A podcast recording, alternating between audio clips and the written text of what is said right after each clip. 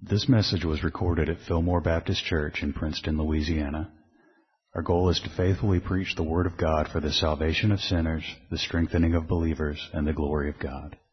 Please visit our website at w w w dot fillmore baptist dot org and listen for more information at the conclusion of this message. Heavenly Father, we are thankful for your Word. What a precious gift, Lord, you've, uh, you've given to your people. You've spoken, and you've spoken clearly, uh, Lord, and uh, in a final way.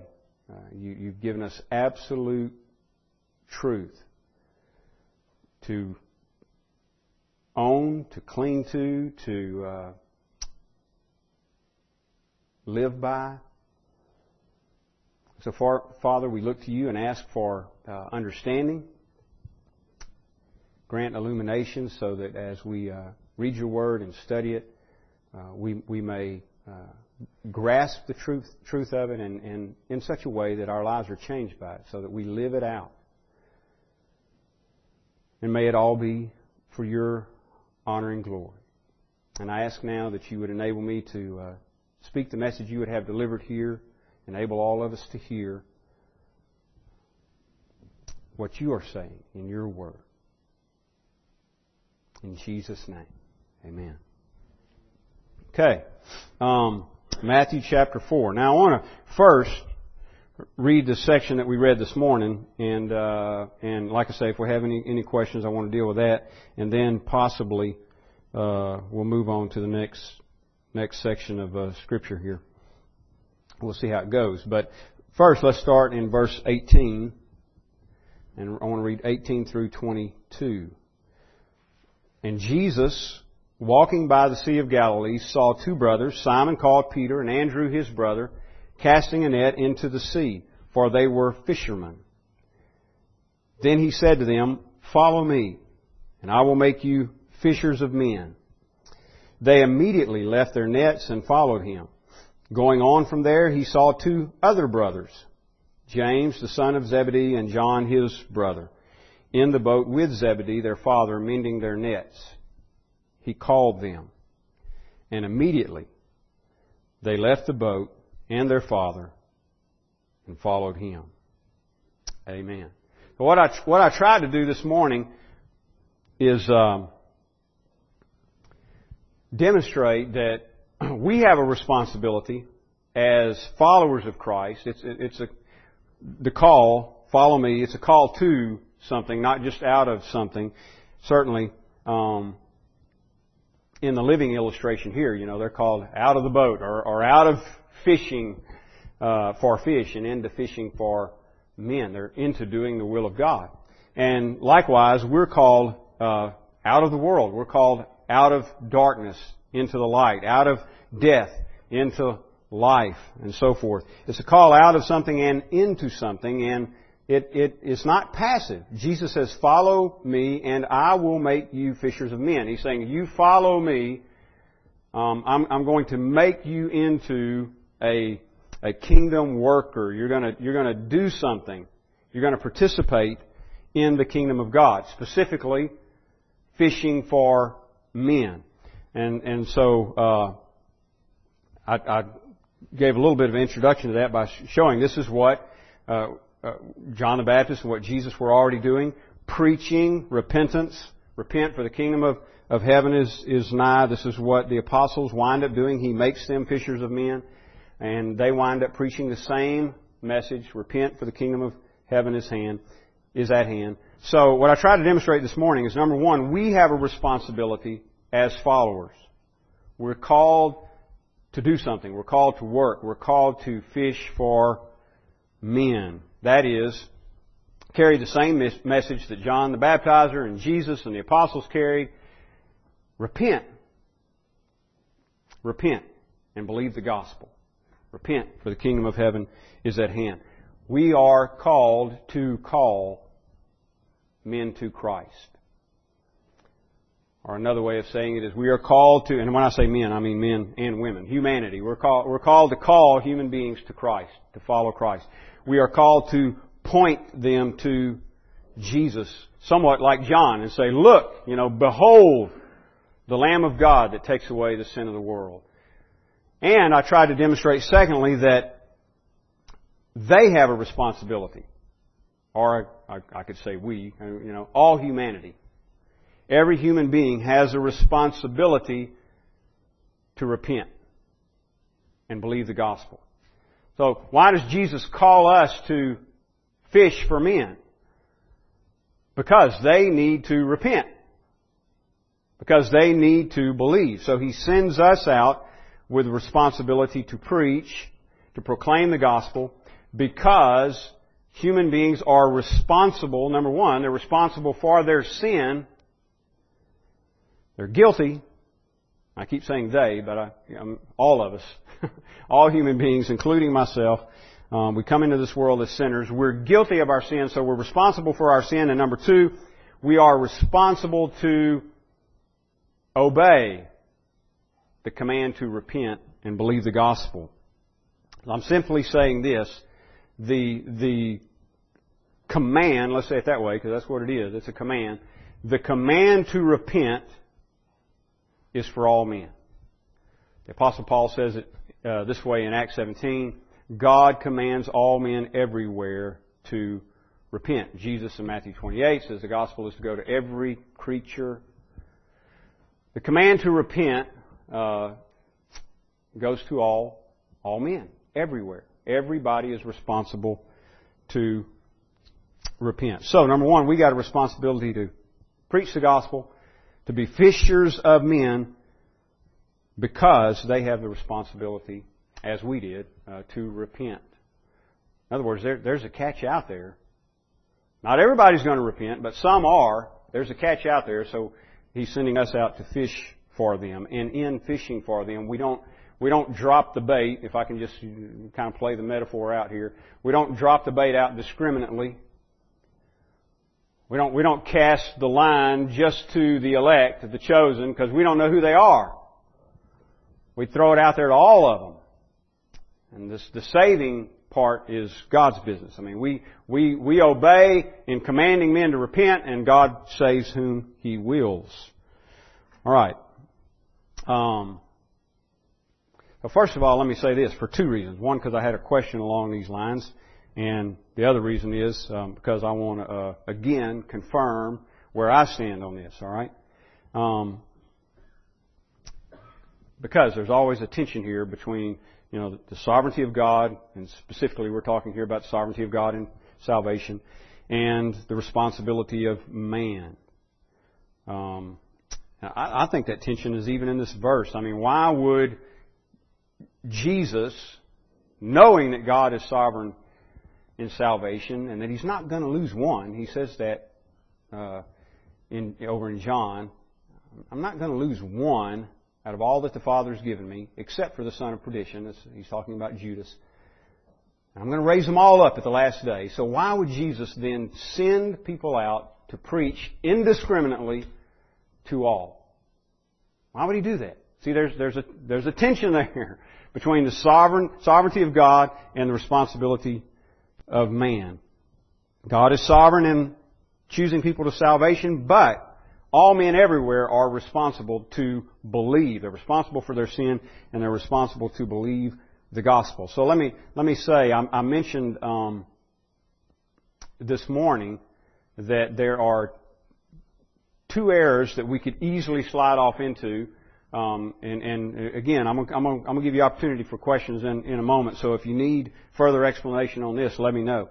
But there, there are two errors we could easily slide off into here. One is uh, the, the Arminian view, and, and that is that uh, everybody is capable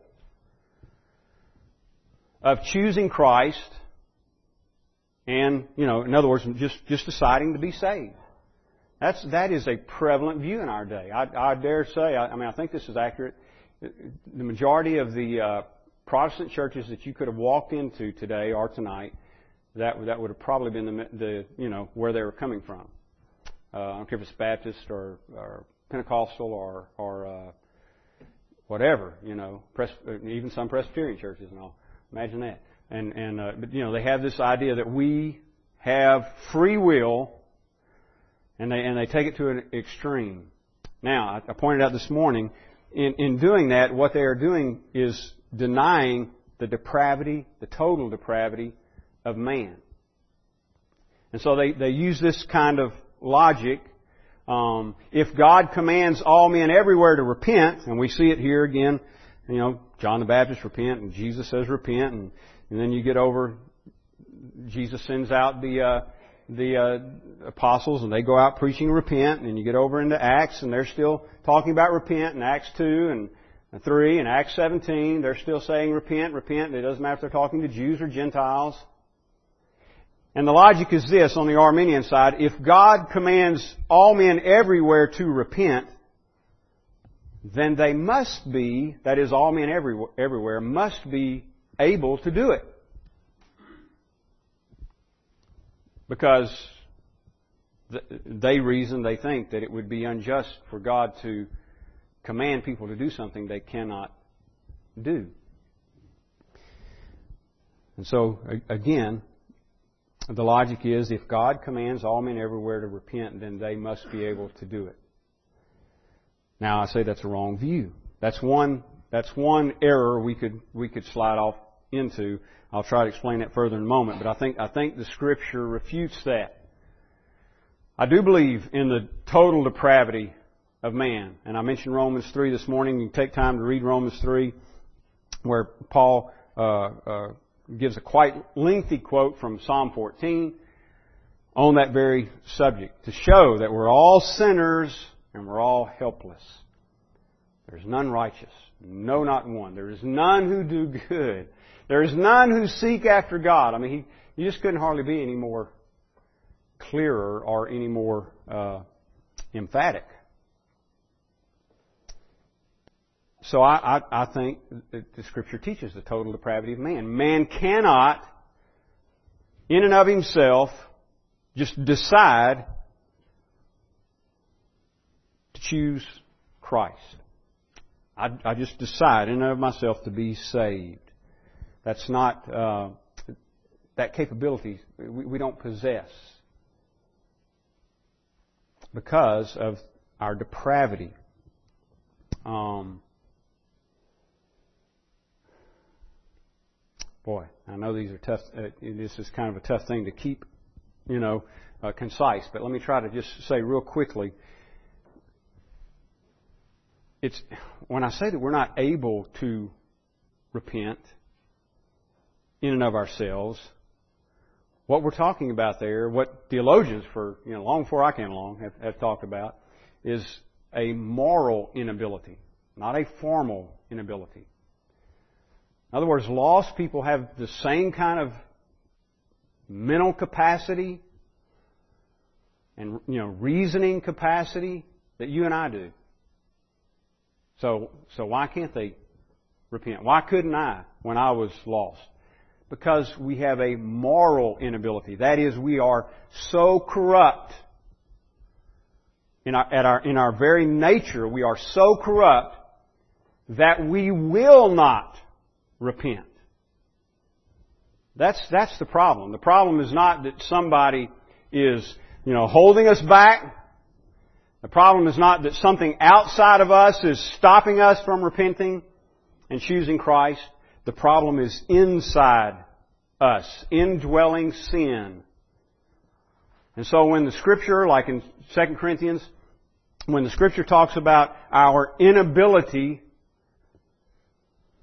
to receive spiritual things, the inability of the natural man to receive spiritual things, I think that's what is in view there. It's a moral inability. So in other words, we will not, we refuse, we reject. That's, that's what we're talking about. But it is complete. I mean, no, nobody escapes from that on their own. We, we are that, uh, well, impotent due to sin as far as choosing good. So we cannot choose Christ in and of ourselves because we are corrupt, because of our corrupt nature. I mentioned Jeremiah this morning. He says, the, the heart of man is deceitful and wicked above all things. Who can know it? And, uh, well, the answer is no one truly can. And not even yourself. I mean, you, you can be deceived. I can be deceived. We are corrupt inwardly. So, we're totally depraved to the extent, and this is why I think the Arminian view is incorrect, we, we do not have the capacity to choose Christ. We do not have the ability because of the moral corruption within us. Because we're depraved as a result of the fall. And when we, when we use the phrase total depravity, we don't mean we're as bad as we could be. We mean every facet of us is affected by the fall. So, my mind, you know, my emotions, my body is affected by the fall, my will is affected by the fall. There, we're not, there's no such thing as free will in the, well, in the sense that it's usually used. Our wills are enslaved to sin. Enslaved. So, you know, it's it's it's kind of like telling somebody in a jail cell, you know, why don't you just come on out of there? They're locked in, and that's where we were in our unregenerate state. Total depravity, which includes the will. Our wills were not free. We, our wills are governed by our own nature, which is corrupt. I love, uh, and again, I'm trying to be brief here, but I love Jonathan Edwards' um, definition of the will. It is simply the act of choosing.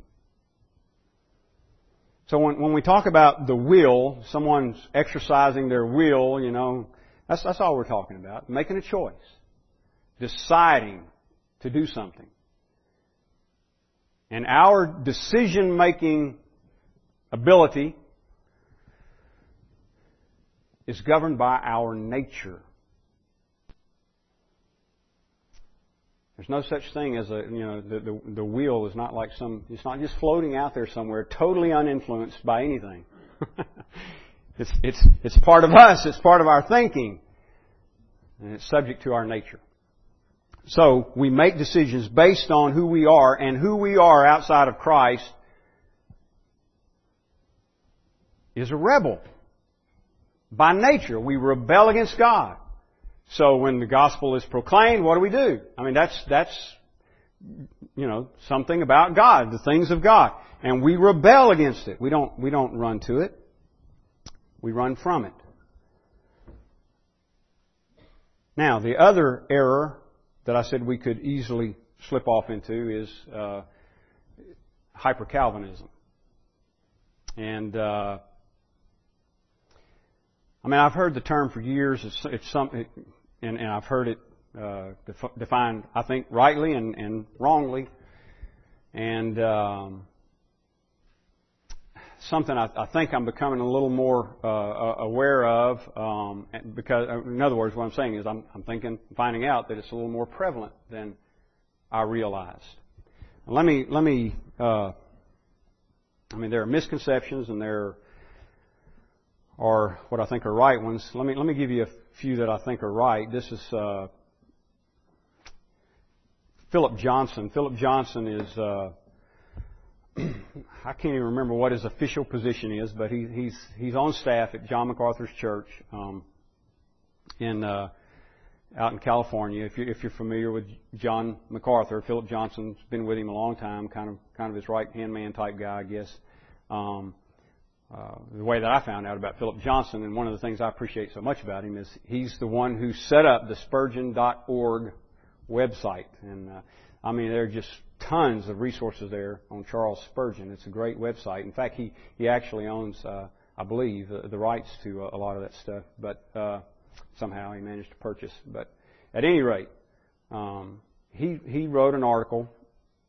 Uh, it's copyrighted in nineteen ninety-eight, so he'd been thinking about this quite a while. He recognized the danger some time ago um, on hyper-Calvinism. Now he gives just five things here. Uh, a hyper-Calvinist is someone who, and then he gives five definitions here. Number one, hyper-Calvinist is someone who denies that the gospel call applies to all who hear. Now, let me say quickly, because I hadn't given any explanation here. You understand by, uh, by hyper-Calvinist, we just mean someone who go, takes Calvinism, the, the belief that God is sovereign, but then carries it to an unhealthy extreme. Um, one example that always comes to my mind, because I have a coworker that's uh, involved with a primitive Baptist church, and and uh, you know they do this. That's why they don't do evangelism, because they're they're doctrinally they're hyper Calvinists. They don't they they just base, they take a very passive approach. God will save whomever He wants to save. We don't have any part in that, so they don't evangelize. Um, anyway, back to Phil Johnson's definition here. A hyper, a hyper-Calvinist is someone who either, number one, denies the gospel call applies to all who hear. Number two, denies that faith is the duty of every sinner, what we've been talking about this morning. Repentance and faith is the duty of all people. Number three, a hyper-Calvinist is someone who denies that the gospel makes any offer of Christ salvation or mercy to the non-elect. That is, people whom God did not choose before the foundation of the world. So they're saying, you know, there's no offer of Christ to the non-elect out there. Or they deny that uh, the offer of divine mercy is is um, is free or universal. They deny that. Number four, hyper-Calvinist is someone who denies that there is such a thing as common grace. Uh, some of them go to that extreme. You understand, he's not saying that all hyper-Calvinists believe all of these things. He's just saying these are all hyper-Calvinist tendencies. Some of them espouse some of them, and not all of them. Some of them espouse uh, different ones. Number five, a hyper-Calvinist is someone who either denies that God has any sort of love for the non-elect. So there, there are five definitions there. Deny the gospel call applies to all who hear. Denies that faith is the duty of every sinner. Denies that the gospel makes any offer of Christ, um, salvation or mercy to the non-elect. Denies that there is such a thing as common grace. Denies that God has any sort of love for the non-elect. Now, those uh, that's just a, a description of some hyper-Calvinistic tendencies. Now, let me let me deal with like what we were talking about this morning. Is it the duty of all people everywhere to repent and come to faith in Christ? Now, this is a subject that uh, um, got another article here. I want to read a few quotes from. This one's by uh, A W Pink. Um, if you if you've never read anything by A W Pink, I, I recommend it. He's it's just a powerful uh, writer. I know some of the men went through a book in the uh, uh, Sunday school class. Um, but he, he had some great stuff out there. The Attributes of God, very good. He's got a book titled The Sovereignty of God. It's very good, but there are no holds barred, so keep that in mind if you read it. I don't usually give that one uh, to somebody unless I really know they're, uh, unless I really feel like they're they're really looking for the truth. Um, because it, it, it's, it's, it's strong, but it's good. So A W Pink was dealing with this type of error as well and wrote this article called Duty Faith. With, with his purpose is to show that it is indeed the duty of all men everywhere to believe. And it's interesting, the way one way he starts out is by quoting, and I'm just going to give you a few of them here, not he, he gives a long list, quoting uh, some of the Reformers and uh, the Puritans, just to show that this is Calvinism, if you want to call it that. I'd, you know, it's better to call it uh, Bible theology, but but it's also a view that uh, the Reformers held to, including John Calvin. So here's John Calvin from his Institutes of the Christian Religion. Quote, "The mercy of God is offered equally to those who believe and to those who believe not." And notice that word offered. The mercy of God is offered equally to those who believe and those who believe not, so that those who are not divinely taught within are rendered inexcusable.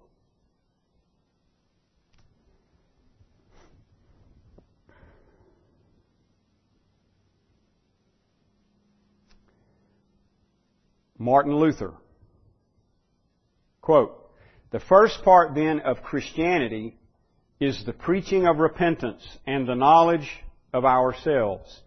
A man, therefore, is made a Christian not by working, but by hearing. Wherefore, he that will exercise himself to righteousness must first exercise himself in hearing the gospel. Now, when he hath heard and received the gospel, let him give himself to God with a joyful heart. And afterwards, let him exercise himself in those good works which are commanded in the law." So he says, uh, a man must first exercise himself in hearing the gospel.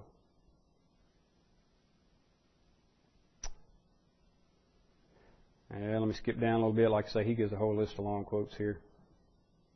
Um, John Owen, Puritan pastor, he says, "It is our duty to endeavor what is impossible by our own endeavors to attain." That's just one sentence. But I'm going to tell you, that's the way John Owen wrote. Uh, if you ever read anything by John Owen, and I do recommend it, but uh, be prepared. You know, it's like uh, uh, it's a workout. "It is our duty to endeavor what is impossible by our own endeavors to attain. So sin has made it, to avoid all sin, to perform perfect obedience, to love with all the heart." He's saying it's our duty to do those things, and yet it's impossible.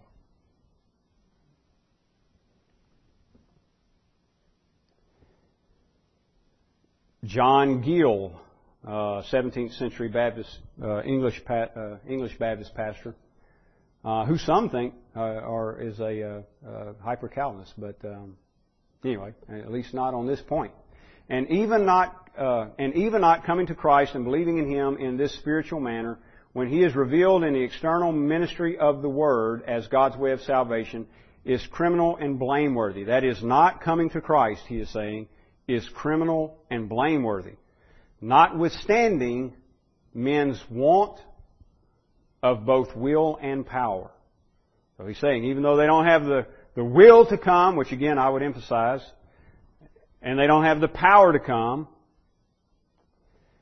yet he says they are blameworthy for not coming, because it's all men's duty to repent and believe the gospel. Now, here's A W Pink.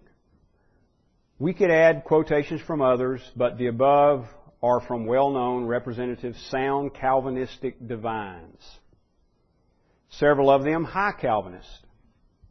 Yet they're holding firmly to the spiritual inability of the natural man, to unconditional election, particular redemption, and the effectual call of the Spirit, did not tie their hands in preaching the gospel freely, pressing upon their hearers their responsibility, and calling upon them to repent and believe." You hear what Pink is saying there? All these men believed in the absolute sovereignty of God. They believed in divine election. They believed in total depravity. They believed in the inability of the natural man. And they believed in particular redemption and unconditional election. That is, that God chose some to be saved unconditionally. They believed these things, and yet they did not let those doctrines tie their hands when it came to preaching the gospel freely. What did they do? Pressed upon their hearers their responsibility and called them to repent and believe. Because that's what we're commanded to do. That's what Jesus is saying. I'm, I'm going to make you fishers of men. And you're going to go out and do what I did. You're going to do what John did. You're going to do what the apostles did. Command them to believe.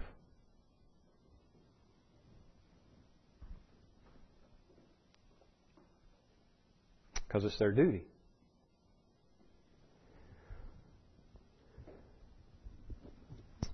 Again, A W Pink. It is the it is the bounden duty of God's servants to tell the unregenerate that the reason why they cannot repent evangelically is because their hearts are so wedded to their lust. You hear what he's saying? He's talking about moral inability. And he says it's our duty to tell them that the reason they cannot repent is because their hearts are so wedded to their lust that the reason why they cannot come to Christ is because their sins have fettered and chained them. That the reason why they hate the light is because they love darkness. But so far from this excusing them, it only adds to their guilt. That so far from rendering them objects of pity, it exposes them as doubly deserving of damnation.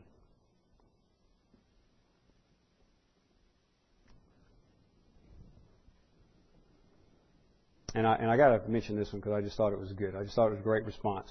Um, An, another English Baptist, um, Huntington, his last name, was kind of is kind of credited uh, or blamed, whichever, as being the the father of hyper Calvinism. You know, he took it to the extreme. You know, we don't do any evangelism, and it's silly, and a, a lot of uh, I guess down to this day are kind of uh, following his writings and so forth. And so Pink addresses him specifically. Now, let me first quote. Um, Huntington. Just just part of a quote here. He says, you, he's talking about evangelism. He's talking about calling men to repentance. You might just as well go to the gates of the grave and tell the sleeping dust it is their duty to come forth as Lazarus did.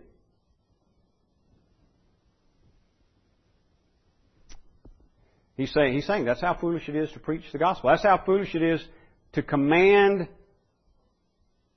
sinners to repent. You might just as well go to the graveyard and command those in the graves to come forth like Lazarus did. How does Pink respond to that? Well, first of all, he says, what a confused jumble is that? Then he goes on to say, the physical condition of those in the cemetery is vastly different from the moral state of the unregenerate still upon the earth. The former, that is those in the grave, physically dead, the former cannot sin, cannot reject Christ. The latter can and do.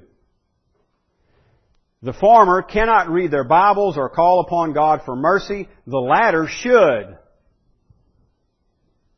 It is because the natural man possesses the same faculties of soul as does the regenerate, in other words, as the saved. It is because the natural, the natural man, the lost, the unsaved, the unregenerate, possesses the same faculties of soul as does the, the regenerate,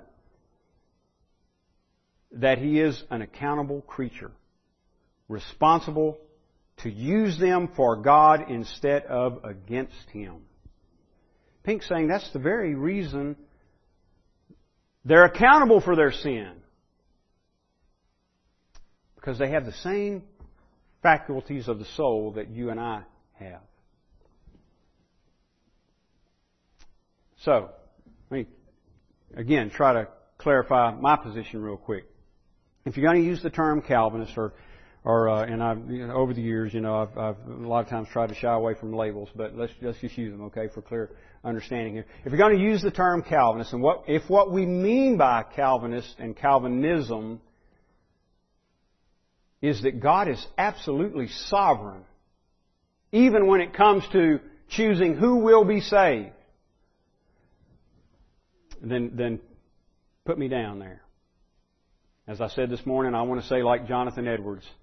I, I, I happily proclaim the absolute sovereignty of God. And if you mean by Calvinism the five points that are so often talked about, total depravity, that is that men are totally depraved, as we just discussed, to the point that they are morally incapable of coming to Christ, which is equivalent to saying they will not come. Total, total depravity, unconditional election, that is that God before time chose, like Ephesians one says, chose us in Christ, predetermined. And I know there there are lots of ways of kind of uh, nuancing that to, to make it fit um, free will doctrine, but I'm telling you, it's like putting a square peg in a round hole. Predetermined means predetermined. It means it was determined. The, the word determined means determined, decided, in this case decided by God. The word pre means before. It was before decided or before determined. Unconditional election means that God, somewhere back there in eternity, predetermined who He would save. And if we mean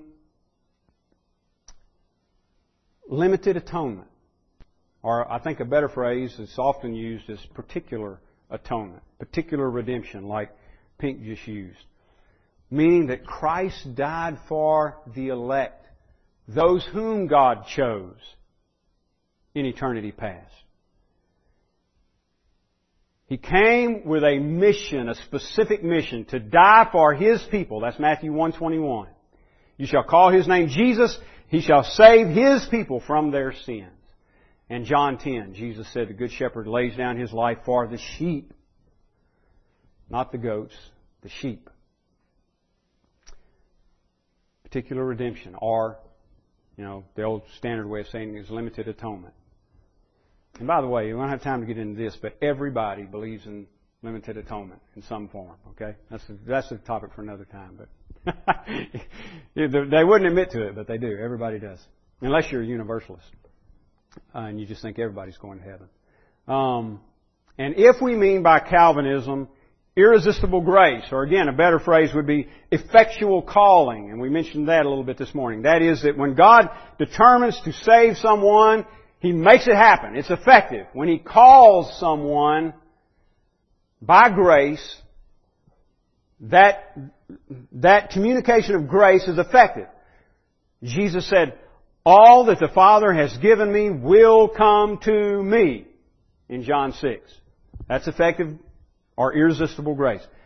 All that the Father has given me will come to me, Jesus said, and I won't lose one. I won't lose one except the son of perdition, so that the Scripture will be fulfilled. But I'm going to raise them up at the last day. And that's pretty solid. He's saying they're going to come and I'm going to raise them up at the last day. He seemed pretty sure about that.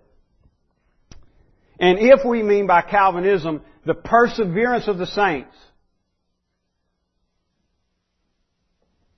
or the preservation, you could use the term preservation, the preservation of the saints, which again, it, I just stated in John six, I will raise them up at the last day. Jesus is saying, every single one that the Father gave me in eternity past, I will raise up in eternity future. He's saying, I'm going to keep them.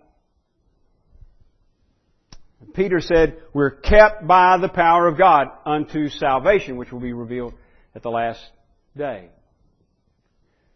Paul said to the Philippians, he that began a good work in you will continue it till the day of Jesus Christ.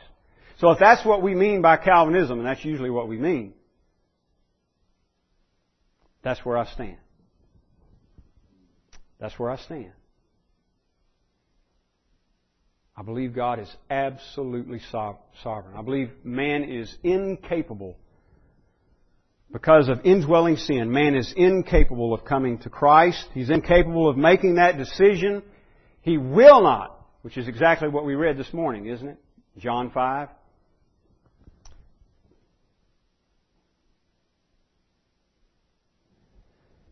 They will not come. Jesus said, you will not come to me that you might have life.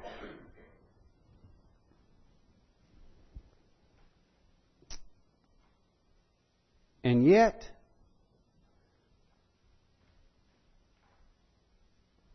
like Arthur Pink was saying, like the men that we quoted from there, that that knowledge, and, and it's it's I think it's wonderful doctrine, because I think it's it's Bible.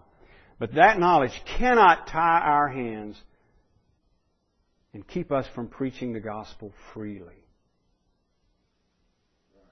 Because Jesus says, go and preach to every creature. The means by which God has chosen to save those whom He has chosen to save is the preaching of the gospel. And He's commissioned us to do it. So it should not tie our hands. It should have just the opposite effect. I guarantee you, I've heard I've heard people say, I don't know how Brother Carl does it. I don't know how he gets up and goes, you know, to Romania and to Mexico and to Cuba. I know at least one thing that drives him. He knows that the gospel is effective. That if he goes and preaches it, God's going to use it. Folks are going to get saved because Jesus said that's what's going to happen. All that the Father has given me will come to me. It's a guarantee. So it should not hinder evangelism. What it ought to do is be a motivator for us. We can, we can go overseas or wherever, and we can go out the front door and next door, down the street, with the assurance that some are going to be saved because that's what God is determined to do. So do I believe in free will? No. Sinners are in bondage to sin. The only hope a sinner, an unregenerate person has, a sinner has, is divine intervention. For God to set them free from sin. Regeneration. Makes them alive, like Ephesians two says, or John three, born again. The wind blows. Well, that's a statement of sovereignty, isn't it? Jesus says, the wind blows, you don't know where it's come from, where it's going. It goes where it wills. And He said, that's the way it is. Somebody's born again. You don't know what the Spirit's doing, the Holy Spirit. He does what He wills. That's sovereignty. So, yes, God decides who will be saved. And yes, our responsibility is to repent and believe the gospel. It's a responsibility of every human being. So what do I say to sinners? What do we say to sinners? Repent and believe the gospel. Repent and believe the gospel. Believe on Christ. This sermon is made available through the ministry of Fillmore Baptist Church in Princeton, Louisiana. Our desire is to faithfully proclaim the message of salvation which God has provided in the life, death, and resurrection of Jesus Christ our Lord. For more resources and information, please visit our website at w w w dot fillmore baptist dot org. You may use the links there to contact us or write us at Fillmore Baptist Church, sixty-three oh four, Highway eighty, Princeton, Louisiana, seven one zero six seven.